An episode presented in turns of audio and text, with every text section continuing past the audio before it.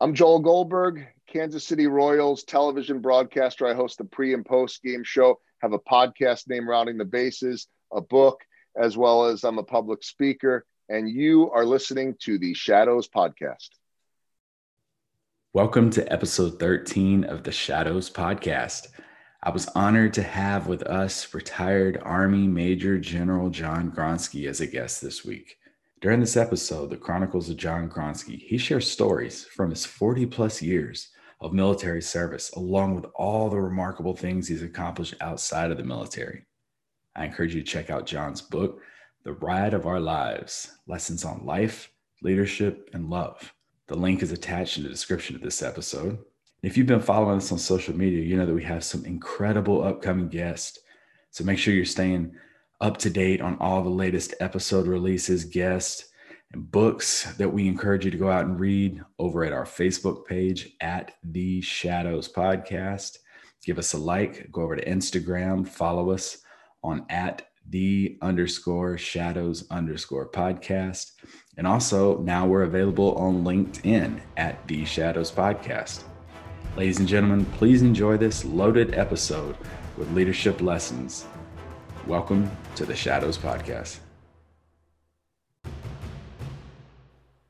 Welcome everybody to another episode of Shadows Podcast. I'm your host, Trip Bodenheimer. So today I am excited to have retired Major General John Gronski, a proven combat leader with over forty years of active duty and National Guard experience in the United States Army. He's a leadership and peak performance expert, motivational storyteller, author, so much more. Sir, welcome to Shadows Podcast. Hey, Bodie, it's great to be with you. Thank you for hosting uh, me on your show today. Appreciate Abs- it. Absolutely. Definitely looking forward to it. Before we get started, I got some rapid fire questions like we've been doing with all our other guests. First one for you. Other than yours, what book would you recommend to somebody? Yeah, the, the list uh, could be very extensive. Uh, in terms of a, a military book, I mean, We Were Soldiers Once and Young has always been a Uh, a favorite of mine. Uh, the Leadership Engine by Noel Tichy, uh, just for a general leadership book, non-military. Uh, but uh, it it's basically focuses on the need for leaders to have a teachable perspective, you know, to tell stories and to inspire their followers by the, the personal stories they tell. So uh, those are two favorites. We were talking before we, we hit record, we have both spent time in Europe. Favorite vacation spot in Europe? Wow. I'd say Austria. Austria. So and, and the, the reason, and my, I think my favorite, you know, I've been to Prague, which is a beautiful city, but I really love Salzburg. And, mm-hmm. uh, and I'm also trying to make points with my wife since she's an Austrian. So when she listens to this podcast, she'll be happy to hear that I recommend Austria as a, as a vacation spot. But But I'll tell you, I also have a great affinity for Lithuania. Uh, Lithuania, uh, a Baltic country, uh, was um, basically illegally annexed by the Soviet Union, uh, World War Two timeframe. Uh, I spent a year there back in two thousand. Uh, and then I also spent a lot of time there between twenty sixteen and twenty nineteen. Just a fabulous uh, country, which is a hidden gem. Uh, visit visit the capital city of Vilnius in Lithuania.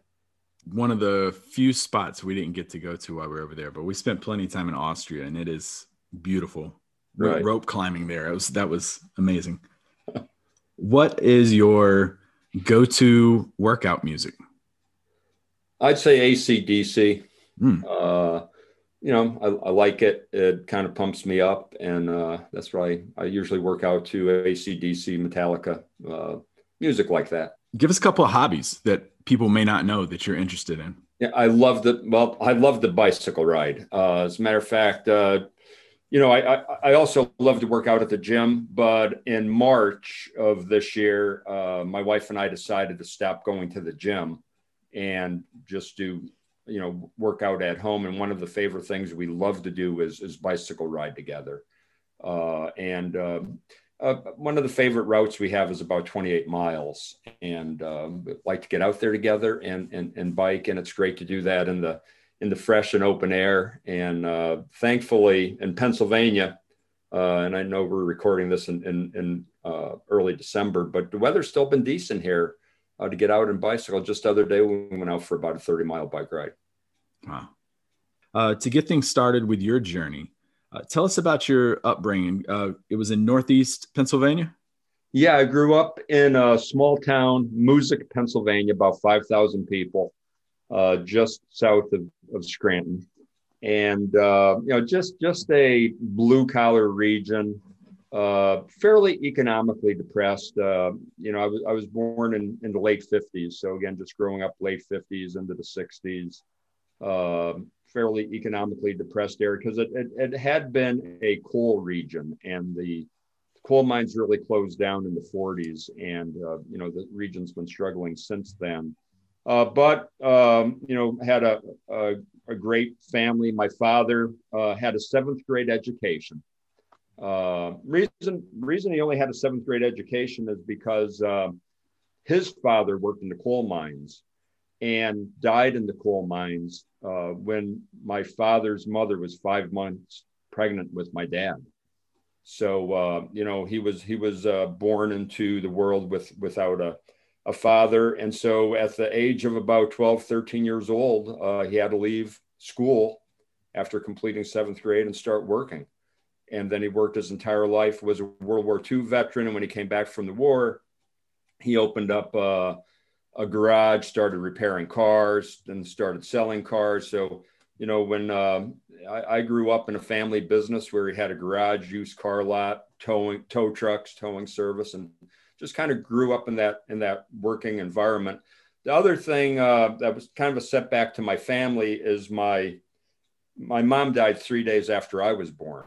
So uh, I was the youngest of seven children. So here was my dad uh, just starting a business essentially and uh, finding himself uh, uh, without a wife and with seven kids to raise. So, you know, it was uh, I, I guess when you look back on it, it could be considered a tough life, but it was the life we knew. Uh, there was a lot of love in the family, and and uh, just learned how to uh, how to work hard and try to make a you know uh, the best living uh, that that you could for yourself. Yeah, I, I couldn't imagine. Did he ever share with you what he did in uh, World War Two? Yeah, actually, he was he was in the uh, the the Air Corps, the Army Air Corps, and he was a cook. Wow. Uh, because he did work in restaurants prior to uh, the war. I don't know how he ever got into the, you know, uh, car business, because he, he worked in restaurants most of uh, his life leading up to World War Two. But he was he was a cook and a favorite. You know, he didn't talk about the war much, you know, but but he did uh, mention one time uh, when Eisenhower came into the mess hall where he was cooking. And that was a, obviously a big treat for him and everybody else who was involved with uh, preparing the food there. I bet. Yeah, I, I've uh, read several books on Eisenhower and and how, uh, you know, talking about mentorship, his mentor was a, a, a general, not, not very well known, Fox Connor, uh, who was uh, one of Eisenhower's mentors and really kind of uh, taught him a lot about leadership and, and took him under his wing. And yeah, and anything on Eisenhower is, is a very uh, interesting read for sure. Yeah, absolutely. Uh, so what made you uh, want to join the military? Yeah, that's a good question. Um, the, the, the, the true truthful answer is I wanted to get out of my hometown. Right. You know, um, and then, uh, you know, I ended up spending forty years in, in, in the Army between active duty and the National Guard. So uh, the main reason was, hey, want to leave my hometown, want to get, get out and see the world a little bit. Uh, I knew my my father always encouraged me to join the military, so I knew he would be be proud of me if I if I did go down that route, and uh, was really the best decision I ever made in my life. I've uh, you know uh, made so many friends, uh, so many uh, a- a- adventures, and uh, and just the honor of serving one's country. Yeah, yeah. So I, I love asking people, you know, not just why did they join, but why did they select the branch that they did? Yeah, uh, I heard the the story when we were interviewing uh, one of our previous episodes about John Levito and how he wanted to join the Navy, but uh, he ended up going to uh, the the Air Force recruiter instead. Uh, what made you decide to join the Army? Yeah, I guess uh, again, when I was a kid, uh, growing up in school. I loved to read books about World War Two. Mm-hmm. I mean, they were my favorite books to read. And most of the books I read about World War Two uh, focused on the Army, uh, the Army's role in, in that war. And so I guess when I thought of the military, I just naturally thought of the Army uh, as the branch of the military that one should join. So I think that was the main reason. Okay. Because you were active duty until nineteen eighty-two, correct? Yes. Mm-hmm. What were some of the early lessons you learned young in your career? Yeah, I mean, absolutely. Uh, and again, I, I was uh, uh, commissioned out of the R O T C, University of Scranton. And one thing that they uh, taught us there was the reliance on the experience of, of a good non-commissioned officer. Mm-hmm. And so, you know, just, just going into active duty, I, I realized uh, that, uh, again, you have to take things with a grain of salt. You just can't uh, immediately assume every non-commissioned officer is, is the person to listen to, but you can kind of pick out the ones who the soldiers respect and who, who really know their stuff from a tactical and technical and leadership perspective. And, and uh, you know, just, just to, uh, uh, you know, give people with, with more experience than, than you have uh, the, the opportunity to, to listen to them, hear what their recommendations are. But again, as, as, as a leader, you ultimately have to make the final decision, but a mm-hmm.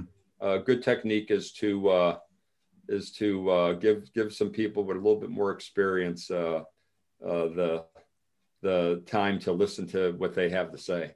Yeah, absolutely. We said nineteen eighty-two, you decided to make the transition to the National Guard. What kind of led to that decision? Yeah, it wasn't really a uh, decision to transition to the National Guard. It was just a decision to leave active duty. Um, it, it was nineteen eighty-two. There wasn't really that much going on in, you know, in the military back then, uh, to be quite honest about it. And uh, I had a young son and, and a wife, and uh, just decided to, you know, we were we were stationed up in Fort Lewis, Washington, and just just decided to make a transition out and try something new with our life. And it was as simple as that.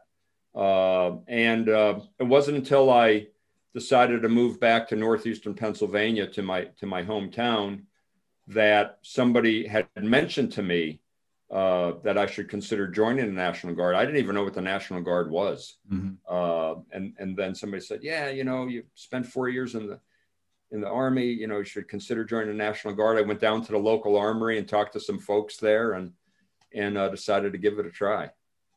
What was the biggest difference you noticed between active duty and National Guard? Yeah. Uh, well, back then in eighty-two in, in Pennsylvania, Uh, the Guard was just transitioning from, oh, I, I could say what probably was considered as a, a less a less professional type of outfit to a more prof- professional outfit. That was when the transition started. And that was really due to some of the, the leaders we had in the Pennsylvania National Guard at the time, making that transition to a more professional, uh, disciplined uh, type of organization. And so, Um, the, the other the other difference is in the National Guard. Uh, it, it's basically uh, a hometown centered type of unit where you'll have um, you know, people in Pennsylvania, at least, from small communities with an armory in the community, where you'll have a, a father, a son, and a grandson potentially all joining the same unit, sometimes at the same time.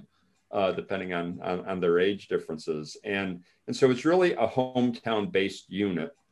And the other thing with National Guard is it's not only the federal mission, but it's also the state mission. So mm-hmm. if there's some type of um, local disaster, hurricane, flood, snowstorm, anything like that, you know, the Guard will be called up to support their neighbors, which is kind of a nice part of the mission. Yeah. Okay, so from then, this is this is an interesting piece that I want to uh, talk about with you.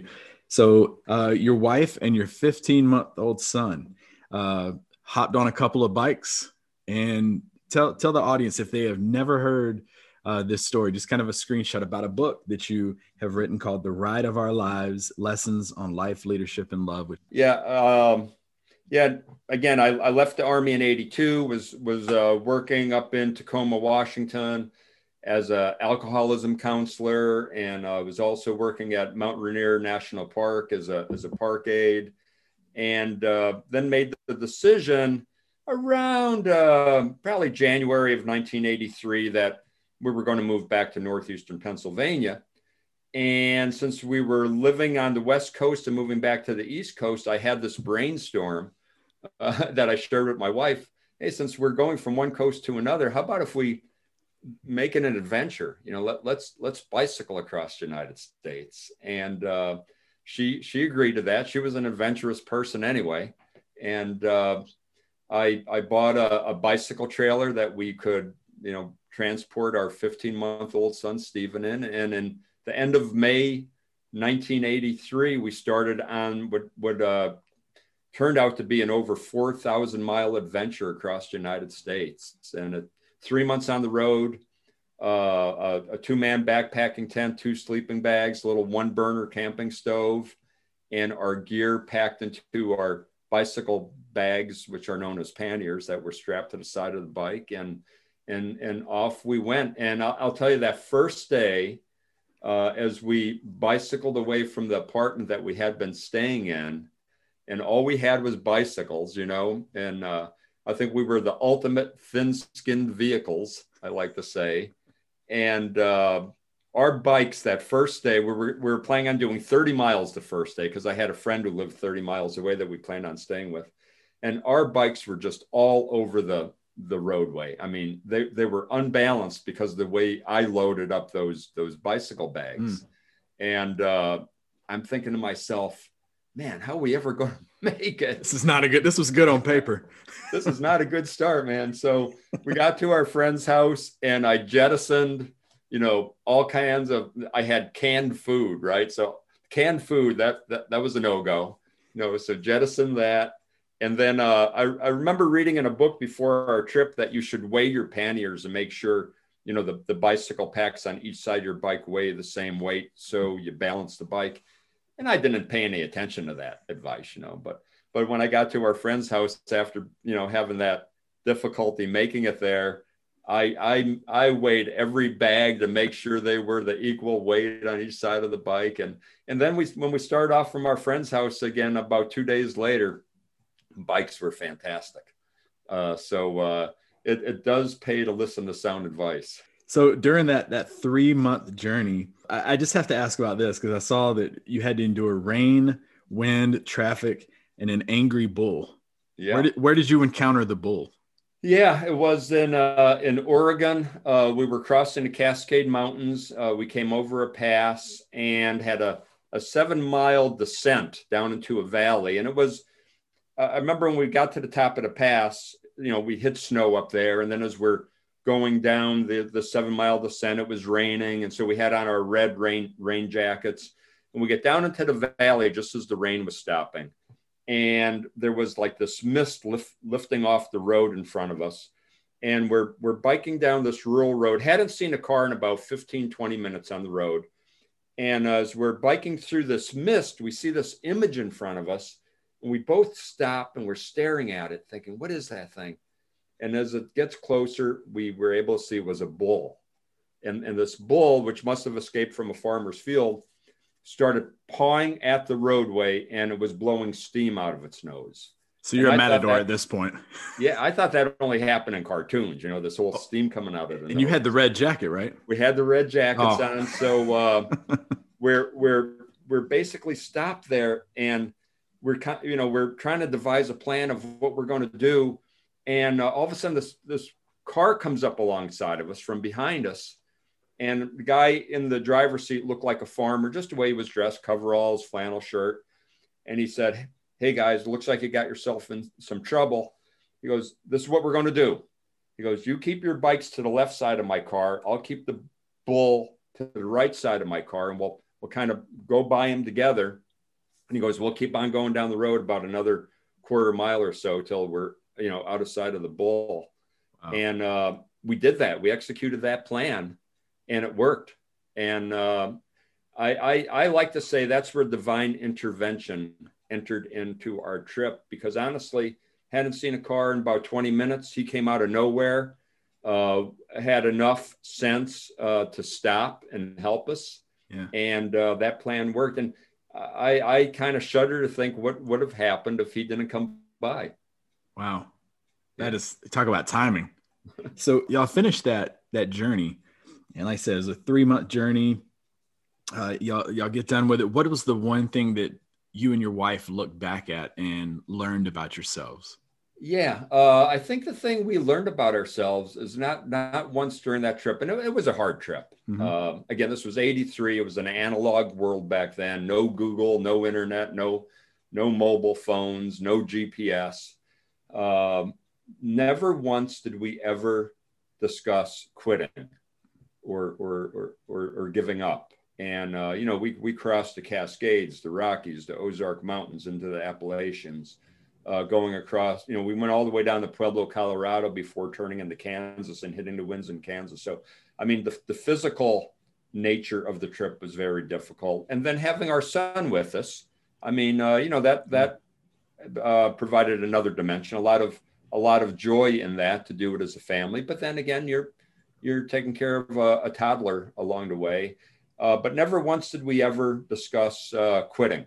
And so I think the thing we learned about ourselves is, you know, when we make our minds up to do something, we we we see it through, and we relied on one another. We leaned on one another. Some days I had to lean on her. Some mm-hmm. days she had to lean on me.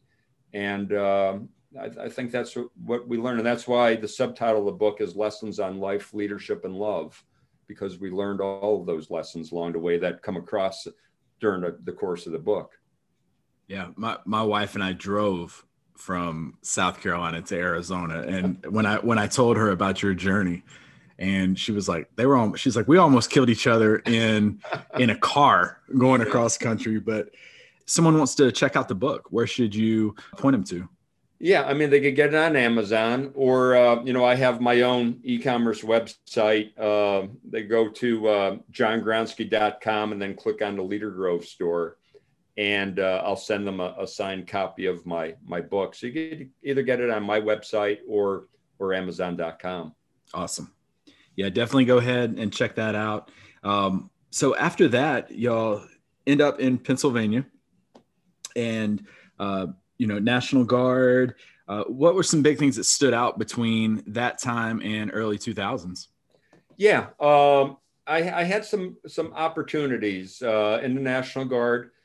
Had an opportunity to command an infantry company, uh, which was just a fantastic experience. Uh, you know, being a, a, and I, I took that company out to the National Training Center at Fort Irwin, California, which back in the mid eighties was unusual for a, a National Guard company to have that opportunity to go to the National Training Center and, and conduct operations as an opposing force company, you know, against uh, one of the uh, U S uh, units that were training there as a, as a, you know, part of their training program. So that, that was extremely interesting. And then in the National Guard, I had an opportunity to go to Ranger School. Uh, so, uh, you know, I, I, Uh, basically uh, put in for uh, the infantry officer advanced course to resident course, and being a National Guardsman, it wasn't that common for a, a, a National Guard officer to go to the infantry officer advanced course, uh, the resident course at Fort Benning, but went down there and went through that course for six months. And then while I was there, I had the opportunity to uh, put in for Ranger School and was lucky enough to be accepted to go to Ranger School, and then completed Ranger School. I was there. So they, they, they were just some phenomenal opportunities yeah. I, I had as a, as a National Guardsman. Yeah. You're, you're some of the various trainings you had: airborne school. Yeah. Mm-hmm. uh, Ranger School, infantry officer advanced course you just mentioned, and then um, Army War College. Which one of those really stands out as like, that was, that was the one where I learned the most about myself? Yeah. Well, I mean, uh, certainly Ranger School. Uh, for sure. I mean, Ranger School is, is known in the Army as the premier leadership school.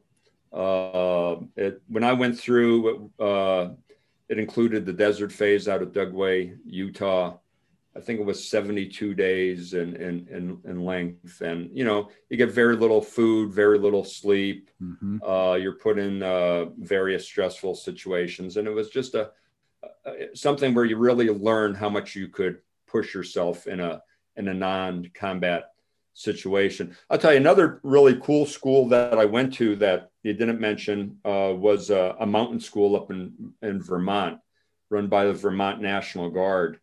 Uh, but a lot of active duty troops go to that mountain school in Vermont. And uh, I'll tell you the truth, aside from Ranger School, that was probably the most demand, physically demanding school I ever went to. I went to the winter course, and uh, we were getting only about three or four hours of sleep a night, and uh, a lot of ice climbing, cross-country skiing, and uh, just, just learned a lot about myself at that school as well. I'm currently working with a couple of the guys from the Vermont National Guard.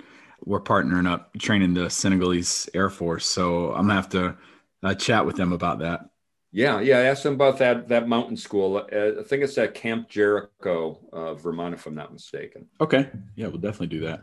After all of that, one of the next big crisis that strikes our country was September eleventh, two thousand one. Talk to us about the events in your life at that time and uh, the National Guard's role. Yeah. And again, uh, at that time, I was, uh, you know, my, my civilian job was a management consultant. And uh, on the morning of September eleventh, two thousand one, I was actually in the air flying from Scranton, Pennsylvania to uh, O'Hare uh, Airport in, in Chicago uh, when this attack occurred.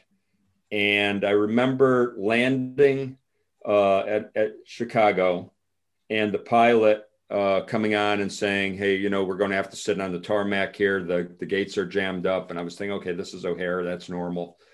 And then uh, my wife calls me on the phone and she says, did you hear what happened? I said, no, what? And she told me. And uh, the pilot happened to be walking down the aisle at the time because we had been sitting there for a while by this time. And he, and he said, oh, did somebody tell you what happened? I said, yeah. And so then he immediately went and made an announcement over this, over the uh, intercom, because he figured other people would be getting calls too. And he figured he might as well just announce it, and uh, got off, finally got off the airplane, and the place was just a complete bedlam there, of course. And then uh, for the next couple of days, uh, really couldn't concentrate on work, obviously. And uh, as a matter of fact, I always wondered about people who could, who could concentrate on work.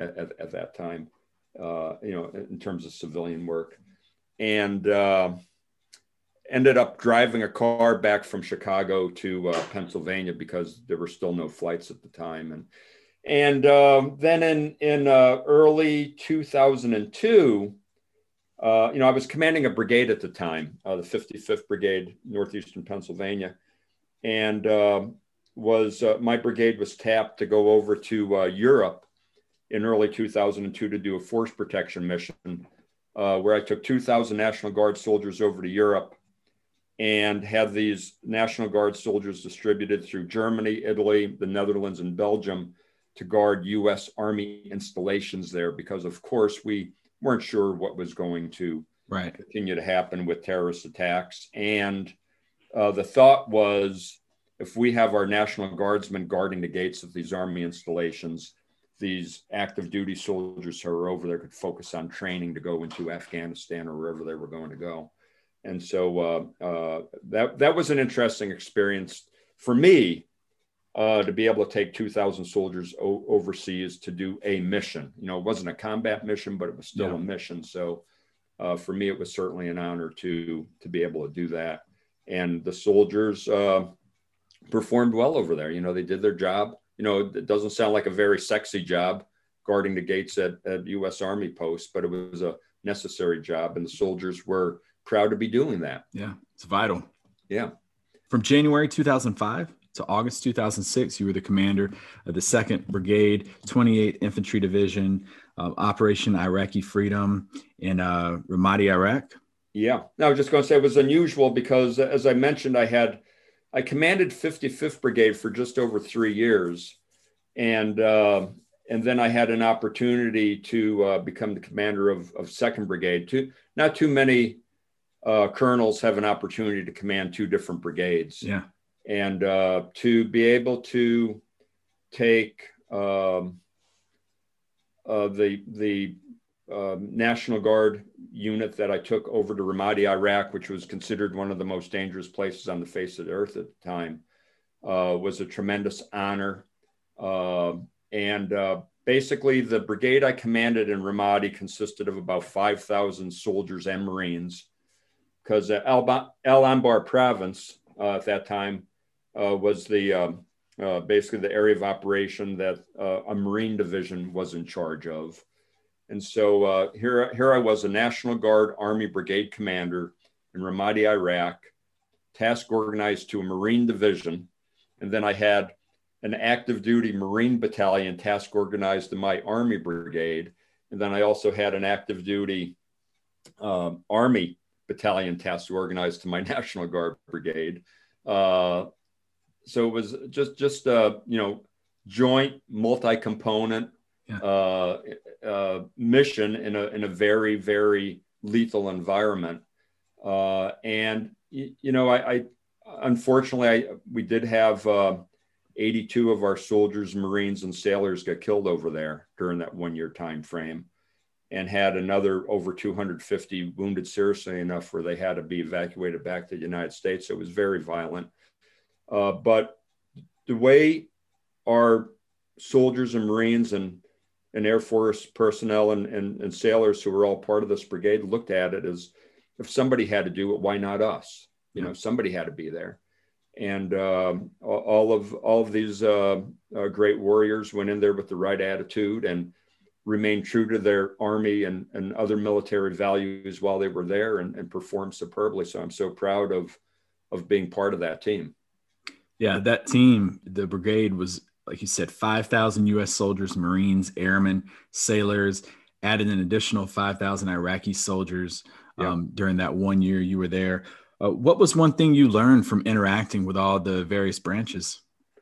That, you know what, when when the bullets are flying, it doesn't matter what branch you are. It doesn't mm-hmm. matter if you're National Guard or active duty, uh, as long as you're competent and and are character based, uh, you, you get you get the respect of of, of everyone. So uh, that, that that's what I learned. It, it doesn't matter what color your uniform is. And it doesn't matter if what, what, you know, if you're a reserve component or an active component, uh, uh, everybody, uh, it, it's all based on competence and character. And, and that, that would lead, that is what leads to trust. And that's what it's all about. During that time, talk to us about, I've heard you tell this story before, but for a listener who's may not heard, the events of September nineteenth, two thousand five. Yeah. On uh, September nineteenth, two thousand five, I, uh, we had just recently uh, moved into an area that the brigade that was there before us never was able to move into, simply because uh, they were tasked with many other uh, operations. But we we went into uh, an area in South Ramadi known as Tamim, and set up an observation post and a combat outpost uh, at a railroad bridge going over a canal there. And as I said, it was an area the brigade that was there before us never really had an opportunity to, to operate continually in. And uh, we had uh, one of our uh, patrols was out that day. It was led by Lieutenant Dooley, who was a Vermont National Guardsman. And as he was uh, in a mounted patrol, four up armored Humvees with his platoon, and he began to, to get insurgent fire from a railroad bed south of the position he was currently in, and he gave the order to his platoon to action on that insurgent position to destroy them. And as they were maneuvering toward that insurgent uh, element, uh, a subsurface improvised explosive device detonated right directly under Lieutenant Dooley's up-armored Humvee, and it instantly killed him and Sergeant Egan and Specialist Fernandez, uh, two Pennsylvania National Guardsmen who were part of his platoon. And uh, when whenever attacks like that would occur, uh, we would try, if, if we could, to secure the area and do a post-blast analysis to determine the type of tactics, techniques, procedures the insurgents were using, type of ordnance they were using, the type of of, of uh, uh, bomb they were using. And uh, we, we sent, we secured the area, and we sent uh, Gunnery Sergeant Michael Burghardt, a Marine, uh, down there with his team. It consisted of uh, Burghardt himself and, and two young Marines. They went down there to that area to do a post-blast analysis. Uh, and uh, when when Burghardt got down there, Gunny Burghardt got down there, he saw the destroyed up armored Humvee and saw a large crater near it, about four feet in, uh, in diameter, a couple feet deep. He made a quick assumption that's where the roadside bomb had been placed that destroyed the sub-armored Humvee. So he jumped down in the crater, and as soon as he did that, he realized uh, he was in a little bit of trouble, because once he got in the crater, he saw two artillery shells with red detonation cord running into the nose of those artillery shells, a live roadside bomb a couple feet away from him. So he took his K-bar knife, cut the red det cord. He didn't see a third artillery shell placed in the crater behind him. An insurgent was off in the distance watching, had a detonation device, a wireless detonation device, clicked the button on it, artillery shell detonated, knocked Gunny Burghardt about fifteen feet into the air. Uh, oh, and by the way, just to add to the chaos and confusion, there was a reporter from the Omaha World Herald down there on the scene, uh, an embed reporter at the same time. But Gunny Burghardt knocked into the air, uh, landed on the ground, uh, unconscious, pants soaked with blood. The soldiers who were there called the, in a, a helicopter to come in and, and, and medevac him out of there. They cut the pants off. Gunny Burghardt started tending to the wounds on his legs. Finally, he regained consciousness, and uh, and when he regained consciousness, he he asked the soldiers if he had his legs, because he had no no uh, feeling from the waist down. And Gunny Burghardt told me himself that the reason why that was the first thing on his mind about do I have my legs was because of his dad. His dad served two tours in Vietnam, and on his dad's second tour in Vietnam, he was shot in the back by a sniper, and Gunny Burghardt had to grow up as a young boy with the pain of seeing his dad being confined to a wheelchair. And his dad was still alive, and Gunny Burghardt's worst nightmare was to return back to the United States also in a wheelchair. He didn't want his dad to have to see him like that. And so uh, the soldier said, "No, Gunny, you got both of your legs, you know, they're, they're intact, they're fine." And uh, a few minutes later go by, and he gets this tingling sensation in his legs, and he tells the soldiers he wants to try to stand up. And they couldn't believe this, because just a few minutes ago, he was blown up with a roadside bomb. But he struggles to his feet, and he's standing there. Hel- helicopter lands on the ground behind him. And the soldiers uh, tell Gunny Burghardt uh, that, you know, they want him to get on the stretcher so they could carry him to the chopper. And uh, Burghardt looks at them and he says, "I'm not going to have you carry me to the chopper on that stretcher. I'm going to walk there under my own power, because I don't want the insurgents to have the pleasure of seeing me being carried to a chopper." And as he said that, he raised his, his arm into the air and threw what we'll call a one-finger salute to the insurgents. And that reporter from the Omaha World Herald took that picture at that exact moment. So there's Gunny Burghardt uh, standing there, no pants on, uh, groin protector protecting his groin. Um, so the picture was, you know, was, was okay for prime time, if you know what I mean. And, uh, raising his left hand to, to the air, throwing the finger to the insurgents. And the reporter takes that picture. And actually, if people Google Gunnery Sergeant Michael Burghardt, you'll come up with that picture.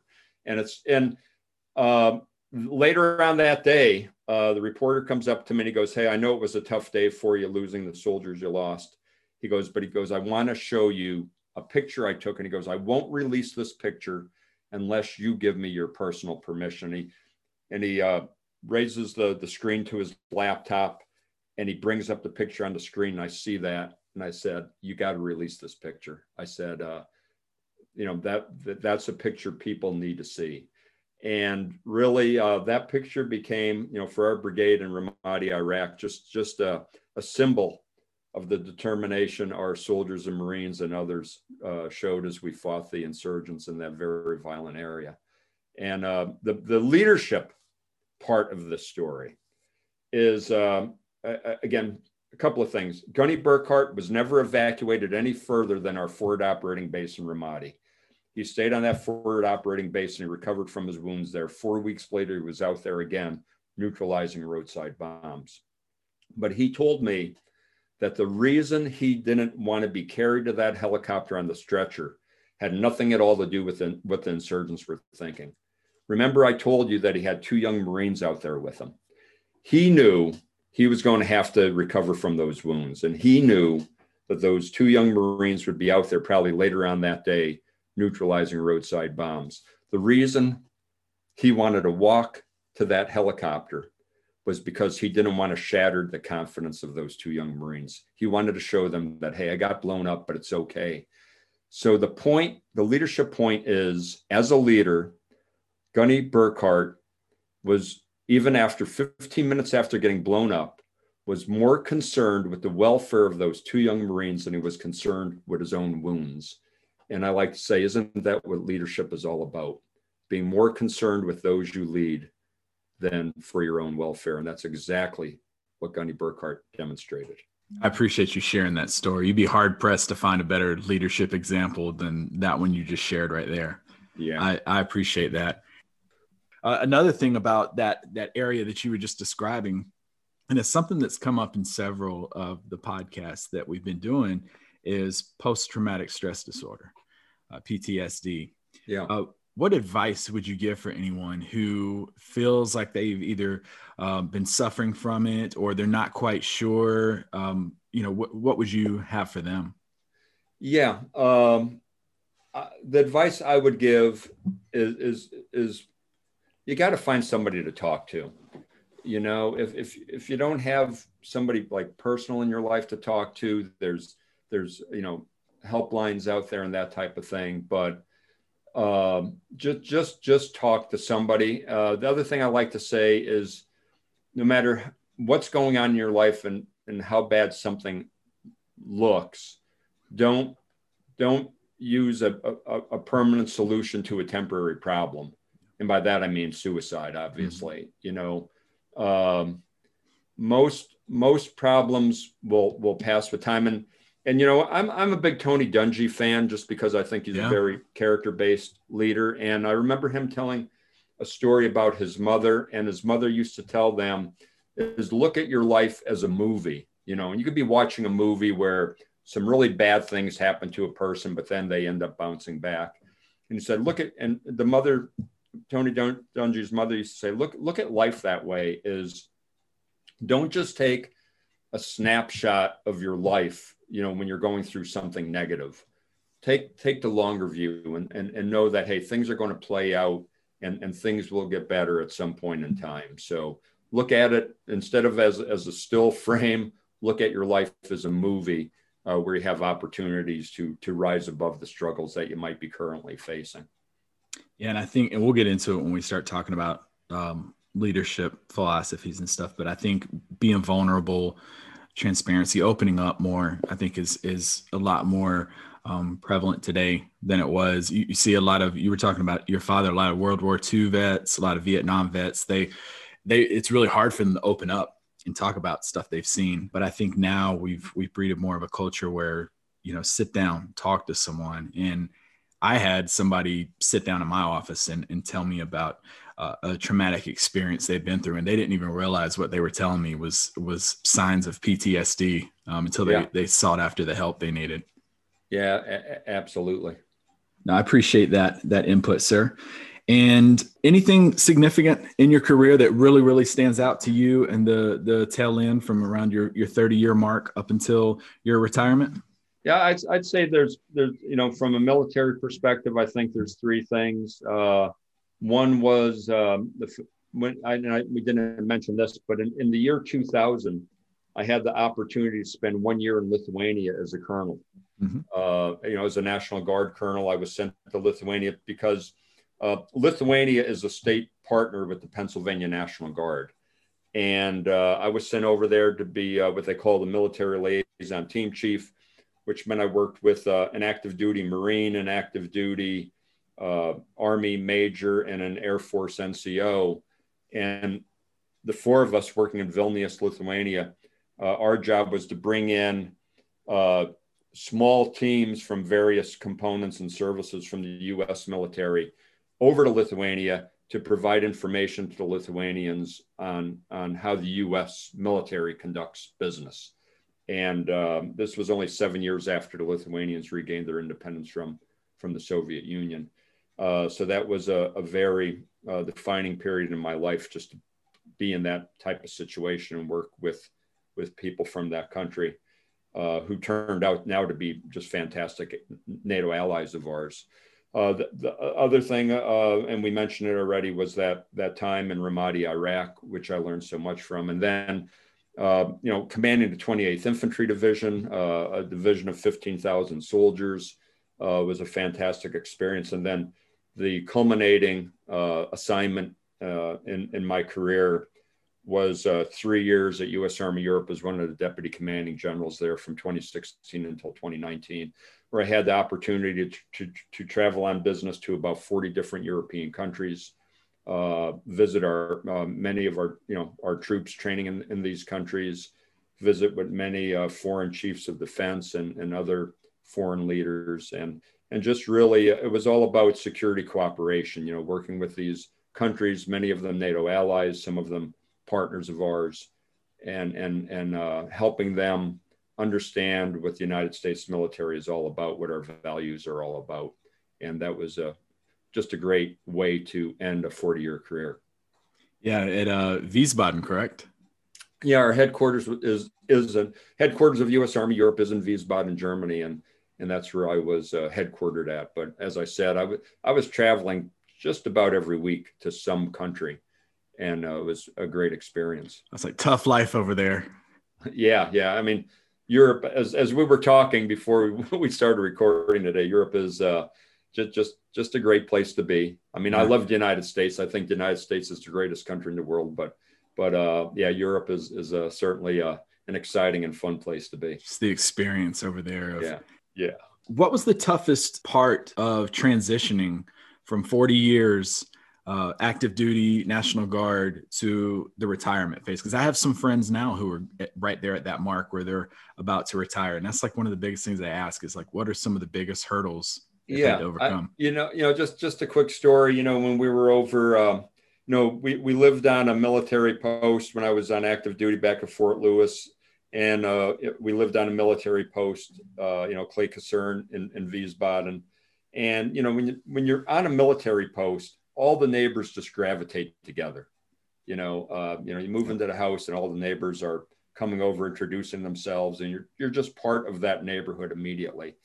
And then when we uh, left Europe in the spring of twenty nineteen and came back to South Central Pennsylvania, you know, moving to a, a house in the neighborhood here, and you know, in a civilian neighborhood, it's not the same. Yeah. You know, everybody just doesn't come over and welcome you uh, Uh, like they do in, in the military. So it's that it's that whole family environment of being in the military. You know, when you're in the military, uh, your fellow soldiers or airmen or whomever are are, are part of your family. Yeah. And you just don't normally get that in, in most civilian experiences. So I think that was one of the, the hardest things. And the other thing is the shared values we have in the military. I mean, the military, no matter what, I know each branch of service has its own values, but uh, you know, the values are very, very similar. And, and we share those values as, as military personnel.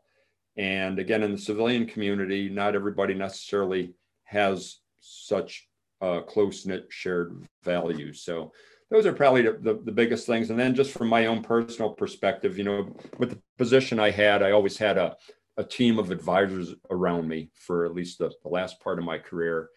And um, I, I love working on, on a team. And I love getting recommendations and suggestions and bouncing things, uh, you know, I, you know, against some somebody's thought process and getting getting their opinion back. And you know, transitioning out of the military, I'm kind of, uh, um, you know, a, a team of one for the most part. And what I found I had to do is I had to consciously go out and create a team around me of uh, trusted advisors, I, li- I like to call them, that I could, you know, call up on the phone or email or, you know, um, just, just, just ask their opinion of something, because you have that built in in the military. You don't necessarily have that built in in the civilian environment. forty years to culminate your career, forty years of military experience. Uh, how would you describe that? Yeah, well, first of all, surprising. Uh, you know, we, when I joined as a second lieutenant in nineteen seventy-eight, I never thought in twenty nineteen I would still be serving in uniform, Uh, especially over in Europe. Uh, so, I mean, you know, I joined because I wanted to see the world, get out of my hometown. Uh, but as I served in, in the military and learned about our values, saw what great people serve in the military, it, it just became an honor to, to, to serve this fantastic country of ours. So um, I, I think what it left me with after the forty years was a feeling that the Army did a lot more for me than I did for it. Uh, it you know, I, I learned so much. I met so many great people, uh, gained so many friends, uh, that I am so thankful that I had that, that experience. And I, and, and again, just, just an honor to serve one's nation, because I, I do love this country. I, I do think that this country is a beacon of liberty for, for many people. I will tell you, even in the twenty sixteen to twenty nineteen timeframe, as I served in Europe, uh, many European allies and other partners confided in me that how much they respect the United States. Uh, and uh, I don't care when I, I, this country does have its faults, and we're trying to work through a lot of those faults. Uh, but I, I truly believe it's it's uh, the greatest country. Uh, I, I'll put it to you this way. You know, when I would fly back into Frankfurt, I would see um, a pretty much a Um, homo, you know, j- just pretty much a uh, a group of the same type of people standing in line as they were going through the the passport control. Yeah. But you fly into Dulles Airport, or or or I should say, yeah, you fly into Dulles, or you fly you fly into Philadelphia, uh, or any large airport on the East Coast from Europe, and you see the diversity standing in line uh, with American passports. And this is just such a diverse country, uh, I think more so than any other country. Uh, and, and, and it's about, you know, it is a country of immigrants, even to this day. Now, the immigrant population is changing a little bit. And, and uh, again, that just makes our country a, a richer country, I think. So uh, that that the thing that stands out to me is, is, is people from other countries still see this country as a beacon of liberty and freedom, in a country where they could have uh, any opportunity that they that they wish for here. So a couple of things I want to talk about um, outside of just your military career. First, annually, you do a twenty-eight mile ruck march. Yeah. Um, you know, this this is something we start, I think, yeah, I, I haven't missed a year. I think we've done it now nine years in a row. And um Uh, started this when I when I was uh, full time with the National Guard uh, at the uh, we call our Joint Force Headquarters back in, I think it was twenty eleven. Um, was talking to some of the soldiers there about going down and doing the Bataan Memorial uh, Death March in, in White Sands, uh, New Mexico, and. Um, As it turned out, we did not do that, but instead we decided to create our own ruck march at Fort Indiantown Gap, Pennsylvania. Uh, same same uh, rules and, and modeled it after the Bataan uh, Memorial Death March in, in White Sands, uh, where uh, our, ours is a little bit longer. It's twenty-eight miles instead of twenty-six point two for the twenty-eighth Infantry Division, the division that I had the honor of serving in so many years. And uh, It's it's on Fort Indiantown Gap, Pennsylvania, so it's very, very hilly and, and, and tough terrain that you have to negotiate with a thirty-five pound rucksack. And uh, there's, there's four divisions. There's military heavy, thirty-five pound ruck, civilian heavy, thirty-five pound you know, backpack, or military light, you, you do the twenty-eight miles without a ruck, or civilian light, you do the twenty-eight miles without a ruck. So I've done it every year since it started, even... Even when I was over in Europe, one year I went down to Kosovo and did it down there. Uh, did two other uh, uh, twenty-eight mile rucks, uh, shadow events in, in Germany. And uh, we have Lithuanians doing it now. Uh, wow. And and this year, because of the COVID uh, pandemic, uh, it was done virtually. And there's a, a friend of mine, Wes Gray. He's uh, he lives in Philadelphia.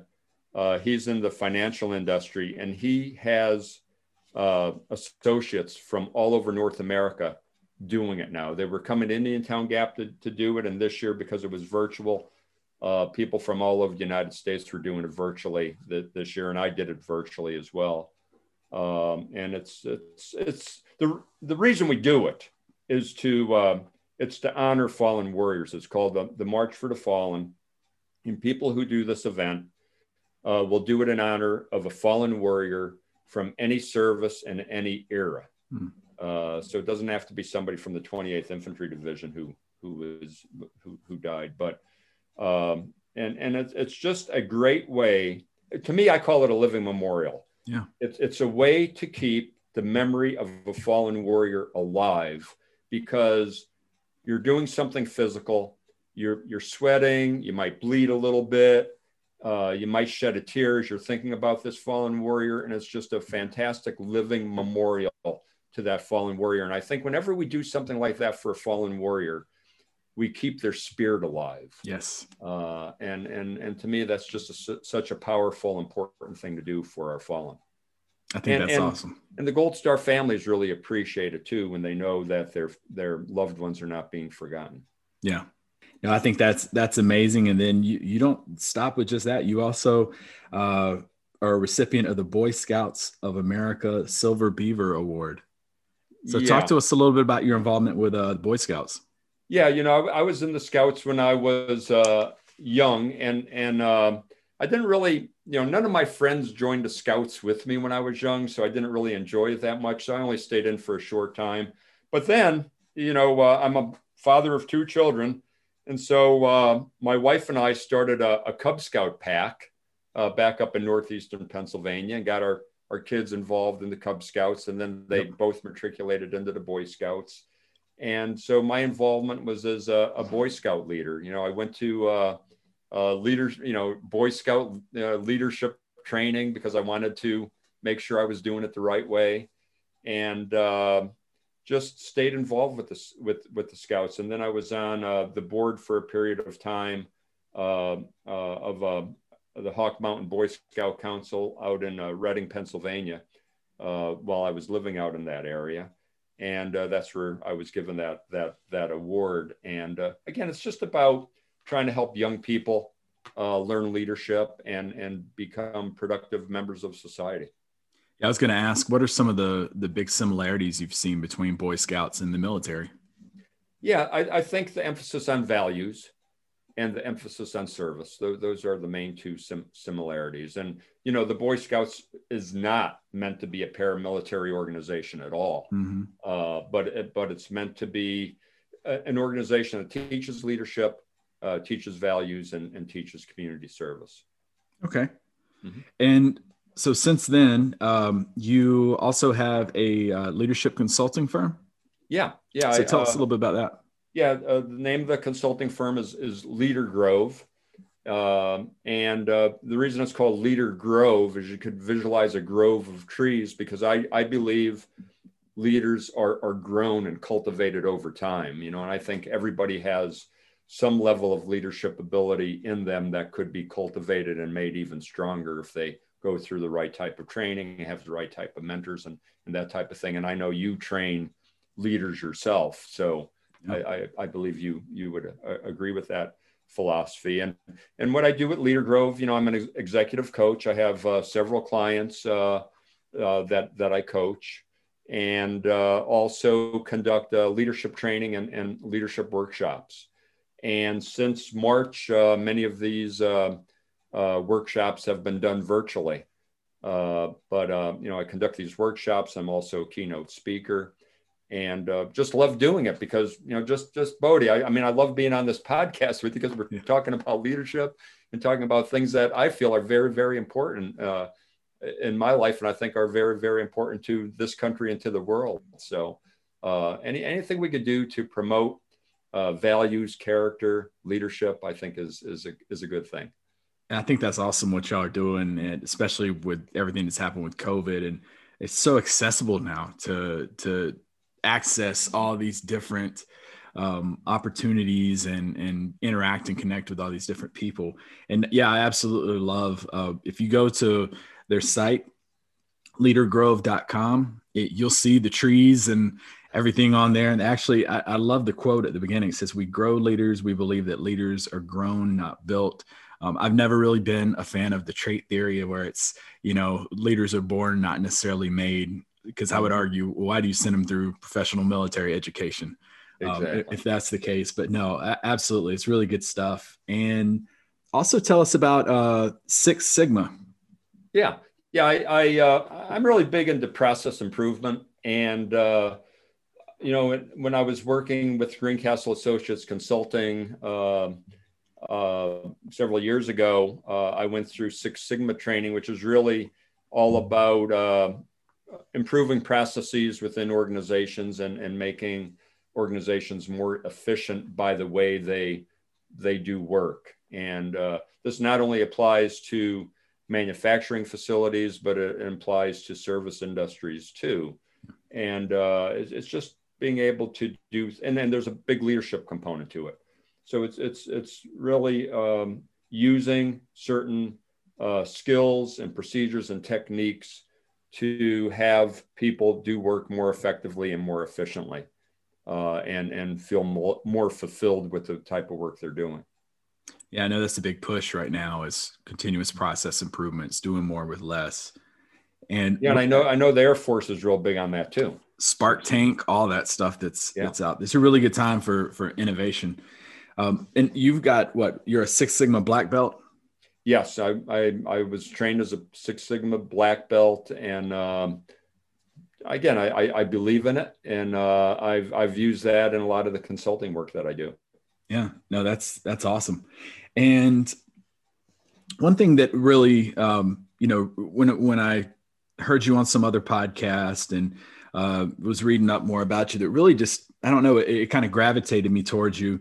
Uh, even more so is that even after forty years of experience in the military, you still consider yourself a student of leadership rather than an expert of leadership. And I know when I came into the Air Force in two thousand nine, I had uh, someone in my work center who had been in like five or six years. They had been in for a cup of coffee compared to you.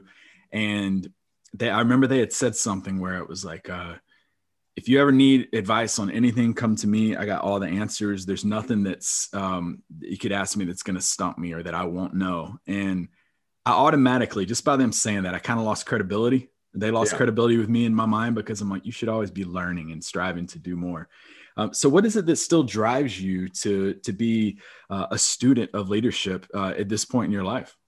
Yeah, because um, I realize I don't have all the answers, and um, you know, I, I still maintain a vibrant life where I, I still am involved, uh, you know, not only with the company I run, but also with various, uh, uh, you know, volunteer efforts and, and, and all that. And in order to move forward, it, it, it takes effective leadership. And I just want to be able to be the best leader I could be. And I don't think I'm I'm there yet. And and the thing is, you know, you, you just look out at the world and, and you take a look and, and you read, uh, autobiographies and biographies on some very famous leaders.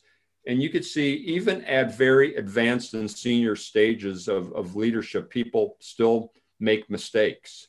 Uh, you know, how many, you know, how many C E Os of companies or, or, or presidents of various countries have, have made mistakes, you know, leadership mistakes.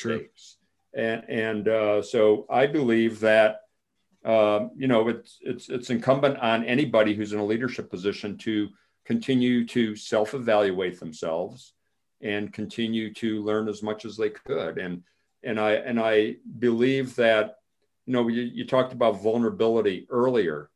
And I think one of the aspects of, of uh, being a good leader is allowing yourself to be vulnerable. And one of the ways you allow yourself to be vulnerable is to ask other people who work for you or who follow you what their opinion is or what they think of something, because they, they may have a, a much better solution or answer than, than, than you have. Uh, and, and, you know, some, and yeah, you have to make yourself vulnerable in order to ask somebody those type of questions. Yeah. Hey, what would you do in this situation? What do you think about this? Uh, and I, and I think that's ex- extremely important. The other thing with vulnerability, uh, and I mentioned, uh, I think we talked a little bit about it earlier about uh, you know, developing other leaders. You know, it's incumbent upon leaders to try to develop other leaders.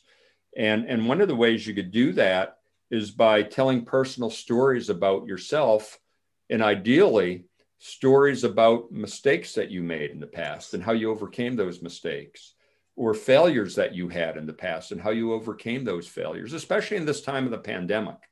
You know, if you're leading a team now, and let's say you're leading a, a, a team in a virtual environment, um, you know, you may have days where you feel a little bit down, or, you know, you're struggling a little bit because of everything that's going on. And to be able to share that with, with, with your followers and let them know that, yeah, you know, like yesterday I had a bad day, or last weekend I had a bad weekend. And, but you know what, I was able to get through that. I was able to motivate myself again. And I think that inspires people, because when they see that, hey, a leader, their leader even gets down now and then, but they're able to, to motivate themselves, self-motivate themselves to get back up. I could do that too. So I, I think that's all part of vulnerability, is, is, is doing those type of things. Yeah, I, I totally agree. I, I remember recently, it was actually the last virtual class I had. We've been teaching so much virtual, and uh, I, I was just, I'd reached like a burnout point, but I came in, taught, and I came back the next day and was just kind of small talking with the class. And I said, look, yesterday, what'd y'all think? They're like, it was a great lesson, blah, blah, blah. I was like, yeah, I was burnt out, but I had to, you know, put that mask on and go in there and, and yeah. give it everything y'all had. And um, I actually had someone message me and say the same thing. They're like, I was so burnt out, but I had to put that mask on. And I think um, you brought up a good point. Um, vulnerability, transparency, intellectual humility. You've got to, you're talking about balancing that bike earlier. You got to have a healthy balance of that. Pride will weigh it all down sometimes. Yeah. yeah. So I think those three are, Are, are so much more important.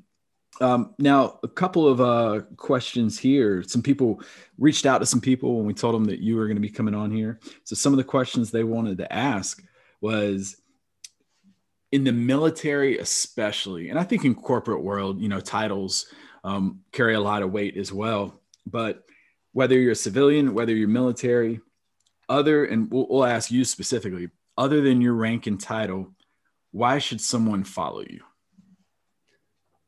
Well, I think uh, I think it's it's based on character, and it's based on competence. Uh, you know, you've you've got to show that uh, you have the character whereby, you know, your word is your bond. You could be trusted, uh, but then you also have to have the skills that you need to do the job that you're placed in to do, and and to lead other people. So I think um, you know, if you have solid character, and and and and you continue to work at your trade and get more competent, and not only the technical competence of your job, but also the competence of of decision making, of problem solving, of being able to put an action plan together, to provide others a vision, to uh, professionally communicate to people and show listening skills, and to uh, give people the time to help them develop and, and help mentor those people, because I think that has to do with competence too. Uh, if you show people that you've got that uh, strong character, and that you have that that competence, and you're continuing to try to get better at your trade, um, that that's a reason people should should follow somebody. Yeah. How, what kind of stock do you put in uh, relatability? Oh, you mean uh, just just the um, ability to be able to relate to other people, and and to yeah, I think emotional intelligence is something I talk about a yeah. lot. And and when I talk about emotional intelligence, I'm talking about uh, first of all the internal attributes of emotional intelligence, which means being self-aware, and once you're self-aware, being able to control those emotions, and then once you're self-aware and you're able to control those emotions, having the self-motivation to move yourself from a A, a dark place that you might be into a better place, so you could be more more productive. Those to me are the internal attributes of of emotional intelligence. And then the the external attributes of emotional intelligence is is showing empathy, having the ability to understand how somebody else is feeling, and then having relationship skills uh, to be able to relate to to people. And you know, as as a retired general, you know, I have to be able to relate to to a, a young private coming into the Army, and and to a, a senior civilian leader who I might be reporting to. Uh, so just being able to relate to, to you know, that uh, large range of, of, of people is, is important. I think, I think one of the ways to do that, people might say, well, how do you relate? I think just, just be yourself. Yeah. Be authentic. Don't try to be somebody that you are not. If you are just yourself and, and you're authentic and you show people uh, dignity and respect, uh, all those things goes a long way in, in being able to relate to somebody. I heard last week, the easiest job in the world is to be yourself. The hardest job is to try to act like someone else. It, it, exactly. And uh, yeah, I can't say that any better. Yes. Another thing I want to ask you too, it, since we're on kind of the, the leadership theme here, I heard you on Llama Lounge. If y'all haven't checked it out, episode twenty-four, y'all listeners know I'm a huge fan of everything they do over there, an offensive mindset. In that episode, you were talking about your own internal core values. Uh, please explain that to our listeners. Yeah. I mean, my, my, uh, my own core values, I, I, ha- I have five of them. And I remember when I was in my late twenties, I was at a dinner and there was a, you know, a speaker there, a keynote speaker, and this keynote speaker was speaking about their core values and, and why these core values were so important in them being a success in their life. And as I was driving home from that dinner, I was thinking to myself, wow, you know, if somebody asked me what my core values are, could I just tell them? I thought, no, I can't, you know, like, yeah, I have values, but I never really thought, what are my core values? So I, I went on kind of an intellectual journey. It took me about six to nine months to really self-reflect and try to come up with, hey, what are my core values? And, and I came up with, with, with five of them, and, and those include service, persistence, integrity, commitment, and energy, having high energy. And, um, and, and what those things mean to me is even when your back is against the wall, you're going to be true to those values. You know, it's easy to be true to your values when things are going well, harder to be true to your values when things aren't going so well. And you might be tempted to not display integrity or not to serve others or to give up, you know, and not, not be persistent in, in, in something. So, uh, or, you know, not to show that energy that you need to show when you're leading people. You know, people don't want to be led by an energy sponge. You know, they want to be led by somebody who generates energy in, in that team. So all those things I think are, are very important. And uh, and I, I think if if a person hasn't really reflected on what their own core values are, they should really take the time to do that. Because again, uh, you know, uh, being in an, any organ, most organizations have their own organizational values, which are important. Uh, but I, I think on top of that, people should really reflect on what their personal values are. And when you know what your personal values are, then you could better choose what organization to join because you want your personal values to align with those organizational values. When was a time in the latter part of your career that really stood out to you uh, when you had to Uh, transition to more of a followership role? Yeah, I think when, uh, I, I think every position I've been in, you know, and I've commanded a lot of different units from a company all the way up to a division. Um, but everyone always has a boss, you know, no matter what, uh, no matter, you know, what, what role you have. And as a leader, there's always somebody you've got to report to. And a, a few things I learned about the importance of followership is you don't want to put yourself in a position where you're publicly uh, criticizing your boss uh, to, to people who are following you, because uh, I think uh, that really casts a, a, a poor light upon yourself. And the other thing is, is uh, I, I do think you have to uh, be prepared to Uh, voice your opinion to the person who who is leading you. Uh, but when that person makes a decision, and if it's a lawful decision, uh, you need to then uh, either, you know, uh, support that decision or else just resign, you know. Uh, but I think it's incumbent upon you as a follower to support the decision of, of, of the leader that, that you're following, unless it's something unlawful. or something to that degree, or unethical. Uh, and, and if you're not willing to follow an ethical and lawful decision, then you probably shouldn't be part of that organization anymore. And you have to have the intestinal fortitude to, to make that type of decision. So I'm not sure if that's where you were going with the question, but that's perfect. Uh, that, yeah. Yeah. Uh, Cause I think a lot of people struggle with that. Mm-hmm. Another question that was asked, um, what are your opinions on basic combat training from, uh, back when you came in to now with uh, stress cards, cell phones being allowed? What are your opinions on that? Yeah, I'm I'm I'm disappointed in it. Uh, I do think resiliency is a big thing, and I don't think people, you know, we talk a lot about resiliency and the importance of someone being resilient, and I define resiliency as not only the ability to overcome adversity or overcome challenges, but also uh, the ability to to be as perform in as excellent a manner as you possibly could. So I think there's two uh, elements of, of, of resiliency there. And I don't think people could just become resilient uh, automatically. Right. I think you have to train yourself to become resilient, which means moving out of your comfort zone, taking on challenges, uh, putting yourself in positions where you have to stretch and grow and you don't really feel comfortable. Uh, and, and when you don't feel comfortable, that's how you learn, that's how you stretch, that's how you grow. So I think, I think um, you know, um, our, our services, our military services have to put that type of stress on those military personnel coming into the service. I mean, not everybody uh, is cut out to be in the military. True. Uh, and, and you need to have a certain uh, amount of, uh, you know, of that intestinal fortitude and resiliency to to serve, because uh, we're, you know, are many times put in real world situations that are not that comfortable. Uh, and and and I think we we do have to realize that, hey, it's okay if somebody joins the military and they and they're just not capable of making it through basic training.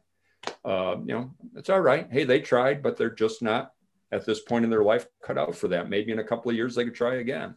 Uh, but just just to kind of uh, come up with a, uh, a a type of model where, hey, we're going to cut cut back on the standards a little bit, cut cut back on on the tough part of this training to to allow more people to make it through, I don't think is is a good thing. Some final questions here to to wrap this this episode up. What is the biggest thing you learned about yourself through your journey up to this point? I think the biggest thing I learned about myself is I don't, I'm, I'm not a saint. You know, I, I talk a lot about a lot of these things. Uh, I've made a lot of mistakes myself. Uh, and I, I think um, people have to have, have to have that understanding about themselves. As, as now, now and again, you know, you're not going to be up to the standards that you may have set for yourself.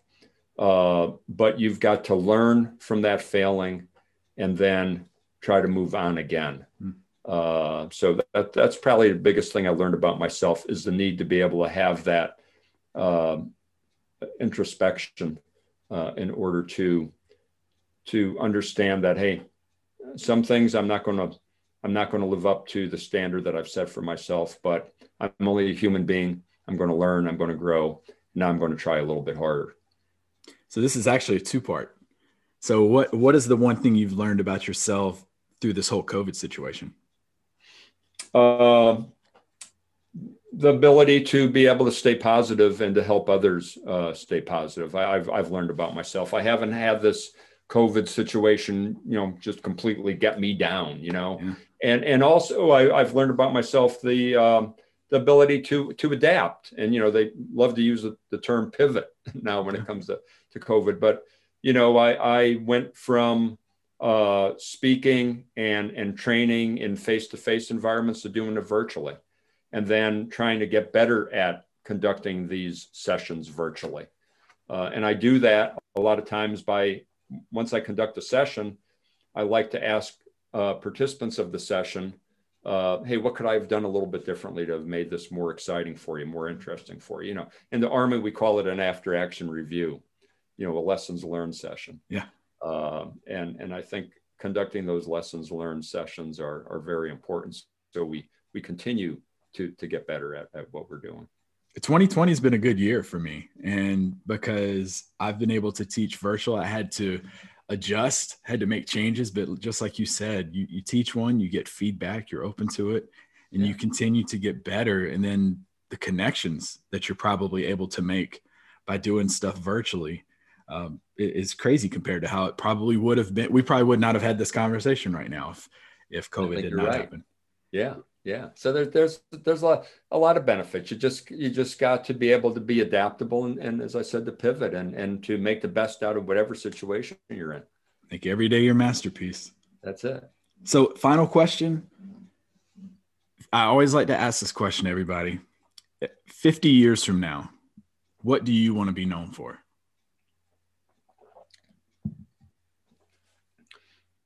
Yeah, I guess I really want to be known as somebody who who cared about my family and who cared about other people, and, and just really tried to do my best to to serve other people in some way. Uh, if I could be known for that, I'll be I'll be uh, happy. Perfect.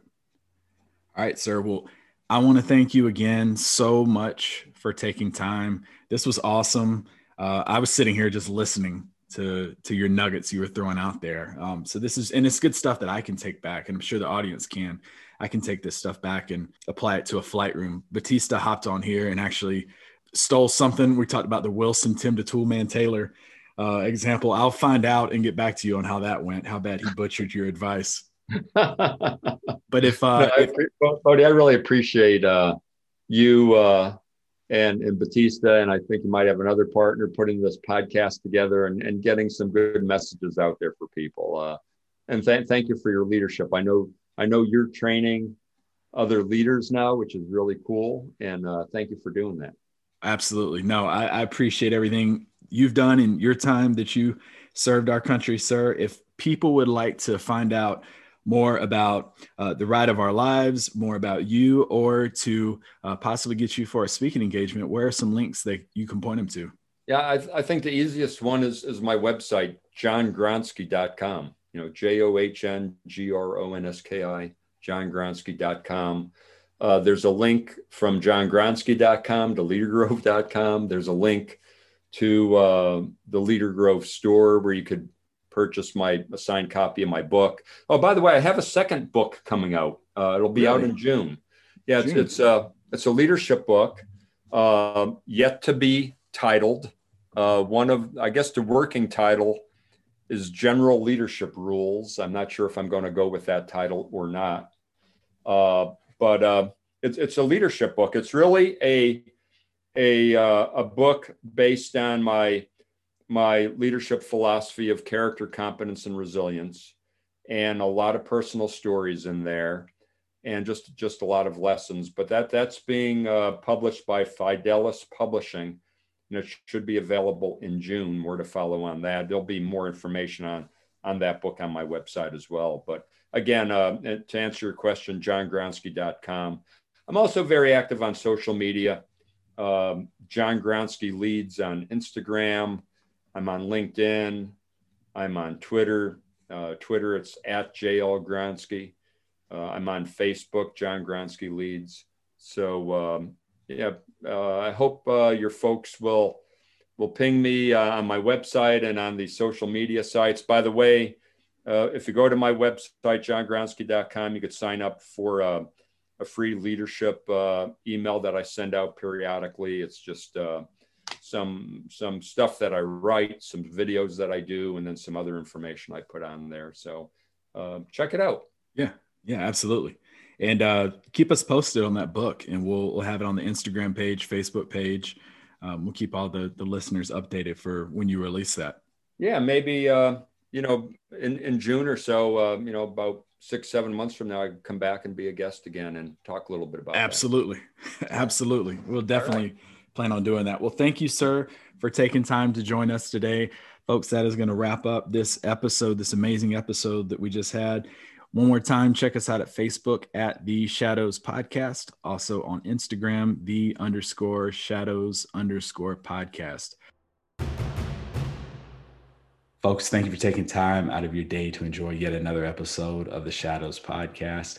Everyone has a story, and next week we're excited to bring to you the chronicles of Natalie Higby. Natalie is co-founder of The Durable Athlete, a fitness and performer coach, and heavily involved with the Junior N B A. Make sure to follow us one more time on Facebook, Instagram, and LinkedIn. Folks, see you next week for another episode of the Shadows Podcast.